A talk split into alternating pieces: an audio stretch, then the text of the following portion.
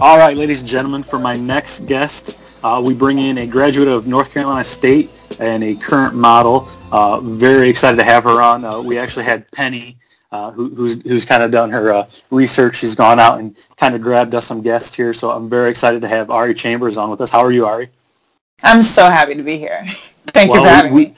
Absolutely, we appreciate it. And, you know, I'm sorry that this had to uh, follow up your, your Snoop Dogg uh, interview. You know, you go from, from kind of the big leagues to, to little less. But uh, again, we, we appreciate you giving us the opportunity and, and, just being here with us to kind of tell your story. No, no, no. Little us is covering the WNBA, so that's good in my book. Well, we appreciate that. I guess we'll get right, right to business. Um, obviously, like I said, you're, you're a current model. You've kind of got your own things going on. Um, you also, uh, you know, you had you were at Harvard Business School, University of Oxford. Um, mm-hmm. With all that being said, being in the industry, kind of where you're at, how did it all start for you? Or, I mean, I guess just just give us, you know, how you got into this. Okay, so yeah, I was a cheerleader at NC State. Cheerleading's always been my passion, and I moved up to New York for modeling, and I ended up cheering in the NBA, NHL, and WNBA. And nice. through that, um, a lot of my friends play in the WNBA, and I noticed they didn't have coverage. And so I was like, there's nothing stopping me from talking to my friends and putting it on YouTube.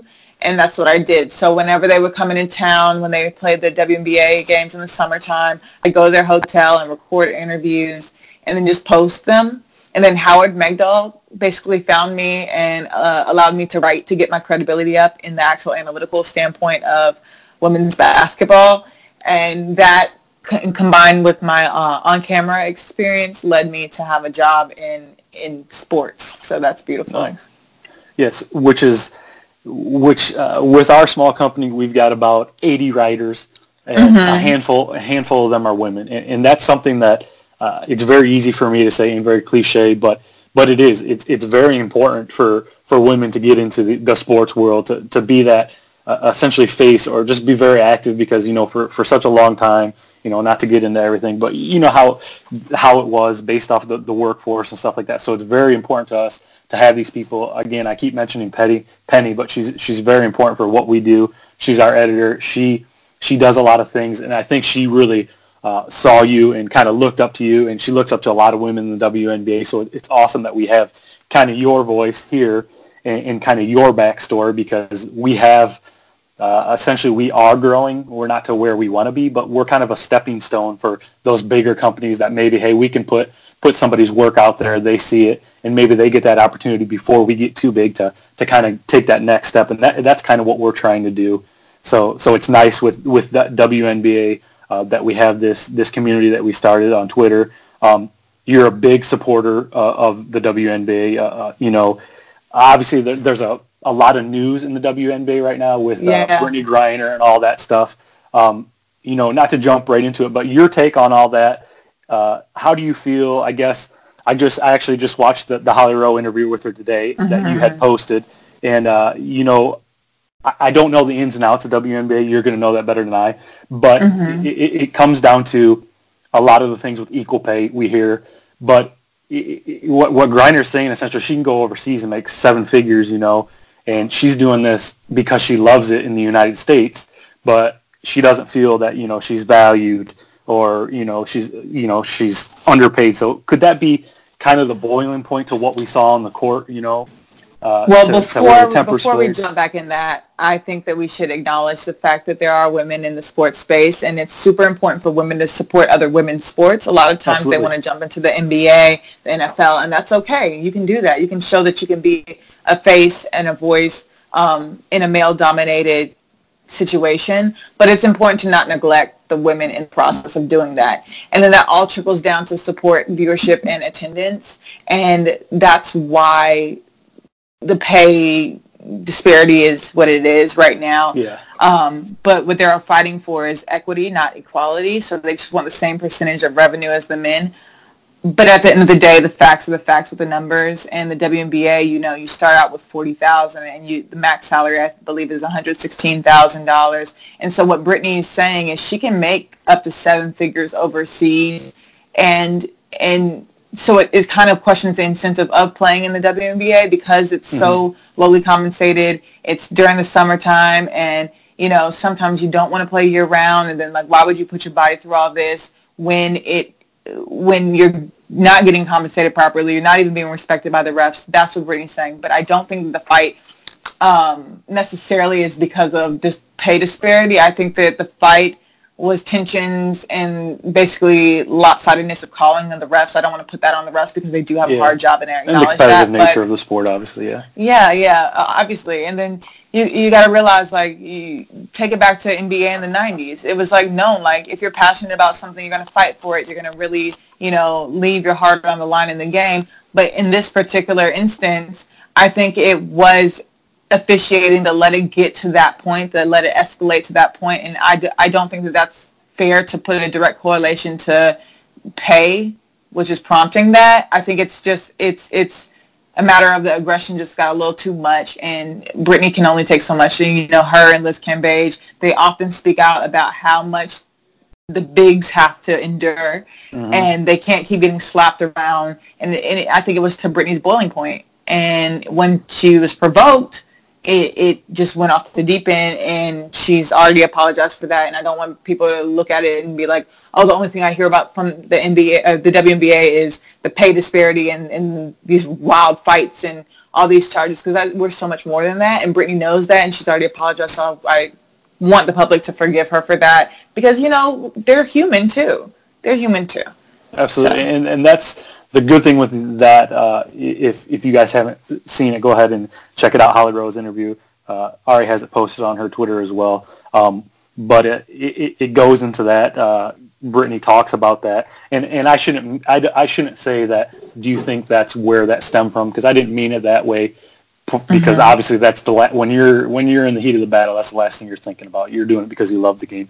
So so it definitely um, you know, like you're saying, the disparity between the two, um, the WNBA, they went from, you know, this many teams to this, and, and how long, I'm not even sure exactly, this tells you how much, I know they've been around, but I don't even know how many, how many years they've been around.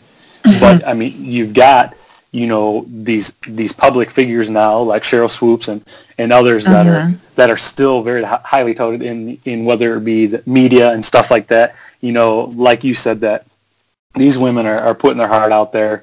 Uh, there's a lot that goes into it. They're they're competitive just like males, and you you you kind of base, or I mean, you kind of compared it to like how it was in the NBA in the '90s, you know, '80s and '90s even. You know, the the type of play is totally different, even into the NBA today. So so there's a lot behind it, and, and it's nice to to really see that support um, from women and men. You know, in mm-hmm. those other leagues, uh, I think the biggest uh, you know, I guess the biggest debate that I see is people say it's not as entertaining or you know as enjoyable as the NBA. Well, I mean, I guess it's from what what standpoint you're looking at it because I mean, I can turn it on. You know, these girls, uh, the me out there, these girls are going to beat me. You know, I'm not I'm not too tough to sit here and tell you that a girl's better than me, especially a professional athlete. Yeah, I don't have a problem with people having preferences because preferably I don't care if I ever watch an NBA game. I just NBA doesn't excite me. I think it's chaotic. But I'm not going to go online and spew hate at it. Do you know what I mean? Like everybody yeah. has a preference. Like I love WNBA, I love gymnastics, and I love randomly watching swimming. Right? Not everybody's going to love that. I love cheerleading. But I'm not going on there and saying this isn't basketball. Yeah. I think that th- there are some weird people out there that equate basketball to dunking, and that's just an element of it and they want so badly the women to dunk, but I don't think we should glorify dunks like that to the point where we try to add it to the women's game because that's yeah. not the game that they play. It's it's just not. It's just not like that's why I mean we get excited when they do dunk. It is entertaining, but it's not the the premise of the game.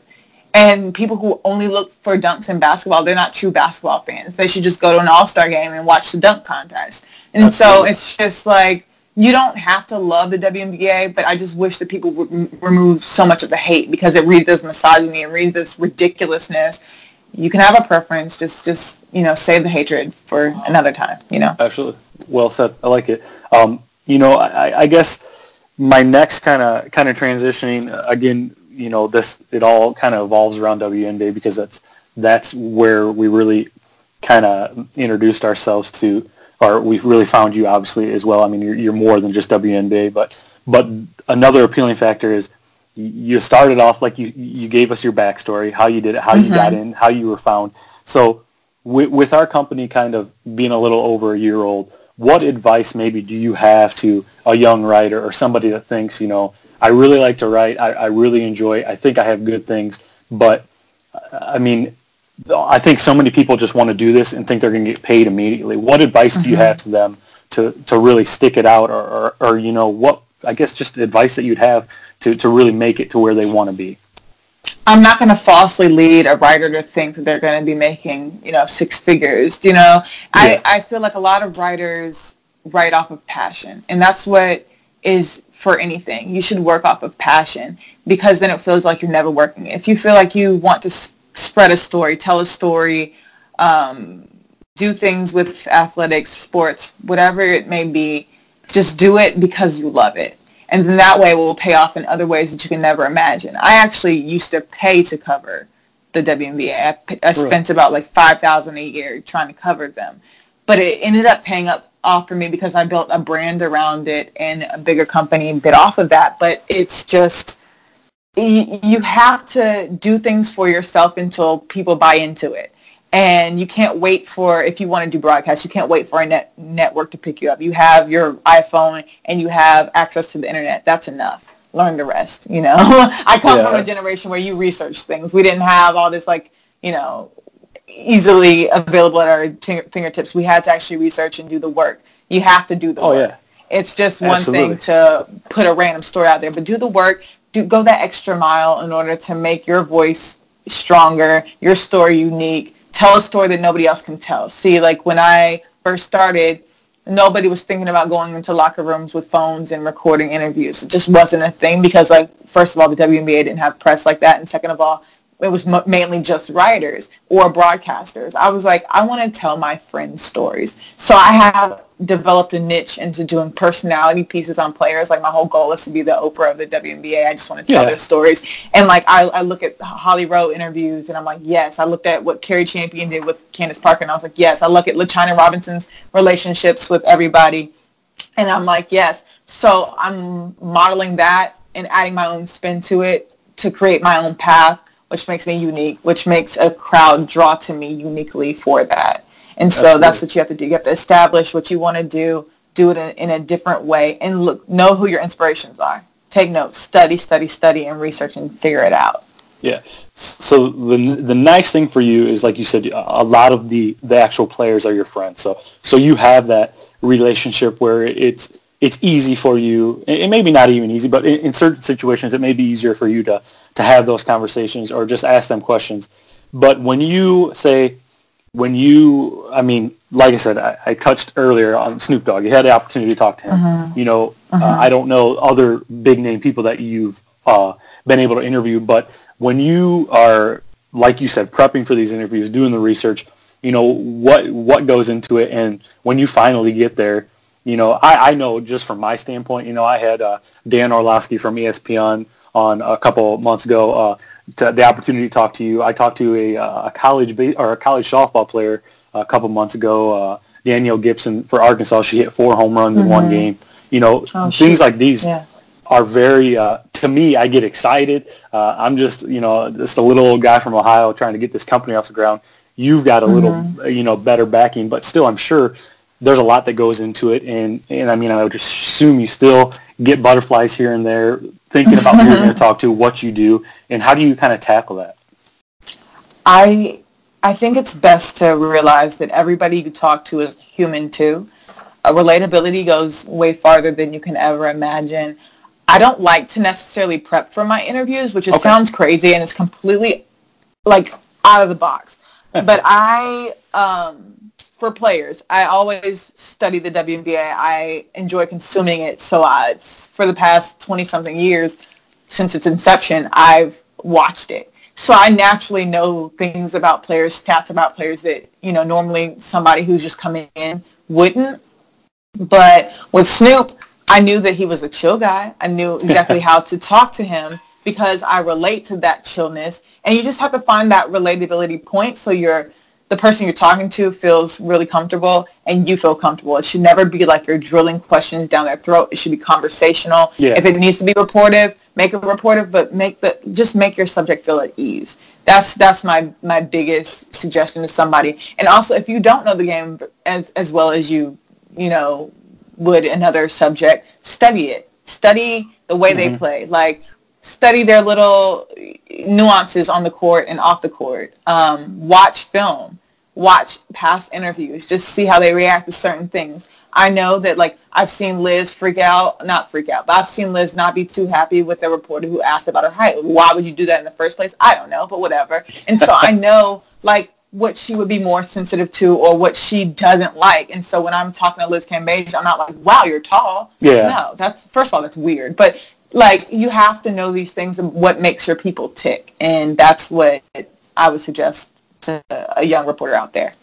Well, I think that goes a long way. My myself, I, I always joke with everybody that uh, that uh, is a big part of what we do. That by no means am I a uh, a podcast personality. I, I do it more because I really enjoy talking to people. That's my thing. I'm very outgoing, but I, I, I mean, I would be lying if you know. There's times that I get on here and say, "Man, I, you know, I can count how many times I say um during an interview, or, or yeah. you know, just the nerves and stuff." And it's just because, you know, I, I, it's the same thing. It's conversation. I don't. I've got maybe some bullet points that I want to touch on, and I kind of jump all over. But I don't ever want to just, like you said, drill it home. Just make sure I hit all these questions and, and make it because I, it should be more of an an open thing and, and kind of to, to, talk about what you said. You know, uh, I I was watching, you know, at WNBA, checking that stuff out. But usually, what I like to do, and, and not to take away from anything, but uh, what I like to do is essentially, you know, if I'm interviewing somebody that is definitely going to know more than me, I'm going to leave that open-ended question for them you know, to mm-hmm. talk about because they know what they're talking about. I don't want to look like a dummy, so. But, Everybody but, has their, uh, their own way of doing things, and that's hysterical. But, but, but yeah. yeah. no, no, no. I just that that's what uh, I think it means the most to us to, to have you on to talk because you you came from you know the the beginning to to where you're at now. You're doing what a lot of people uh, really want to do, especially with our company, and for you to give us the opportunity, a little bit of time out of your day. I know uh, your day's probably hectic as it is, you know, with, with what you're involved in.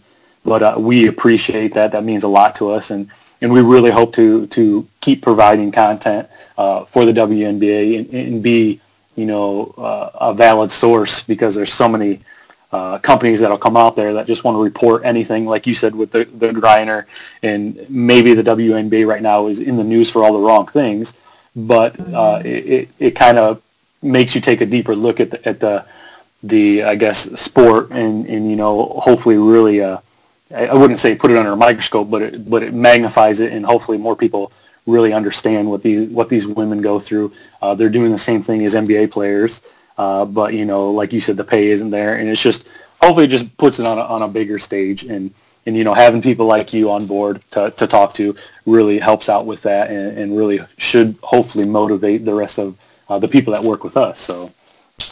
Yeah, I'm just challenging people to just go out to a game, watch a game. There's available on Twitter if you don't have a network. If you do have like a network login, ESPN, CBS Sports Network, there are places to watch this game. Follow them on Instagram, WNBA. But just like fall in love with some of the players and so you can follow their game. It's just a matter of like connecting with them or just falling in love with the game of that they play. And yeah. so yeah, step outside the box, give it a chance. I promise it won't be a disappointment. And if it's just not your thing, it's not your thing. But please, like, if you see hate, just just ask people why. Like, why yeah. hate on the women so much?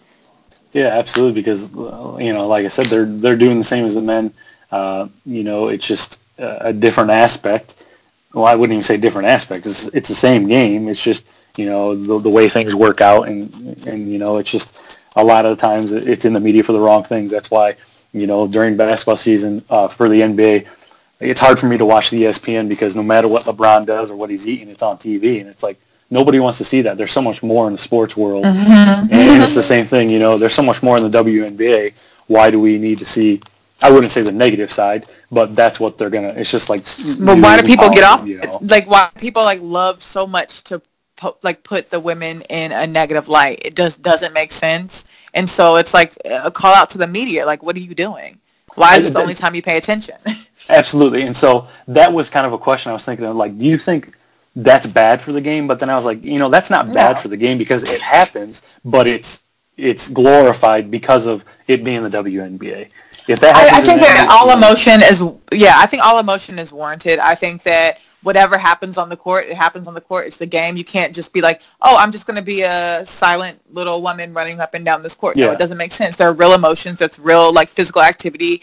Eh, like emotions escalate, and it is what it is. But if that's the only thing that a publication is talking about in the whole season, we've had such a great season and such like parity amongst teams that we haven't seen before. Why is that the only story that's released? Yeah, Absolutely. it will get it's clickbait, but it's just like that's not the only thing you should be talking about in the WNBA. Period. So with you covering a, a lot of the WNBA and being involved in it, how often are you traveling, or is it just kind of when they're closer, or is it just kind of whatever your schedule dictates? No, it's whatever my schedule dictates. I go back and forth. I went to Vegas. I went to LA. Like I went to Seattle. They're, they're just depending on when I can get to a game. I don't like to miss any New York games because mm-hmm. I'm right there. I'm in yeah. Manhattan. Um, even though they're in what Westchester, it's fine. Um, but yeah, I get to as many games as, as I possibly can. My sweet spots are New York, Connecticut, and LA. And I'm just because I'm a huge Sparks fan and I don't try to shy away from it. I will announce it to the my breath is out.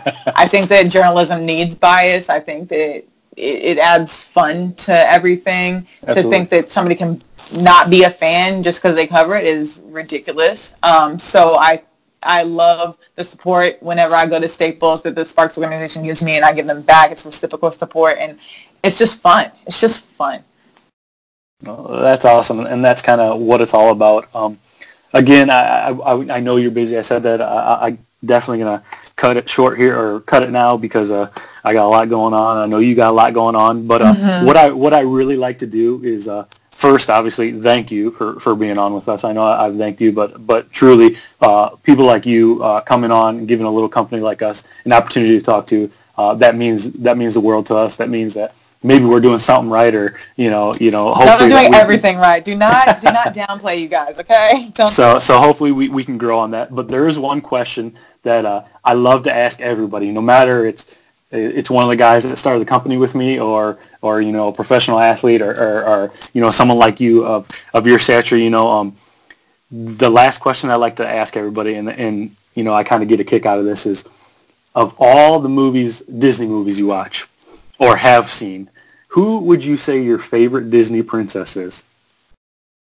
oh my god uh she's not really a princess uh Pocahontas I just when I was growing up, that's all I had, and then Tiana came around. But like Pocahontas, I would go for that. I, I should say I'll take it. I should say the Little Mermaid because technically I'm named after her, but nah, definitely, definitely Pocahontas. I am. No, I, I love yeah. it, and and, and I, I, appreciate you uh, being a, a, good interview and a good time in answering that question. Um, hopefully, uh, hopefully we definitely have a, friend of the show, and we can talk to you more in the future. Of course, uh, of course, always you. open appreciate you following us. And, and, again, thank you so much for, for giving us the time. Thank you so much for having me. Absolutely. Thank you.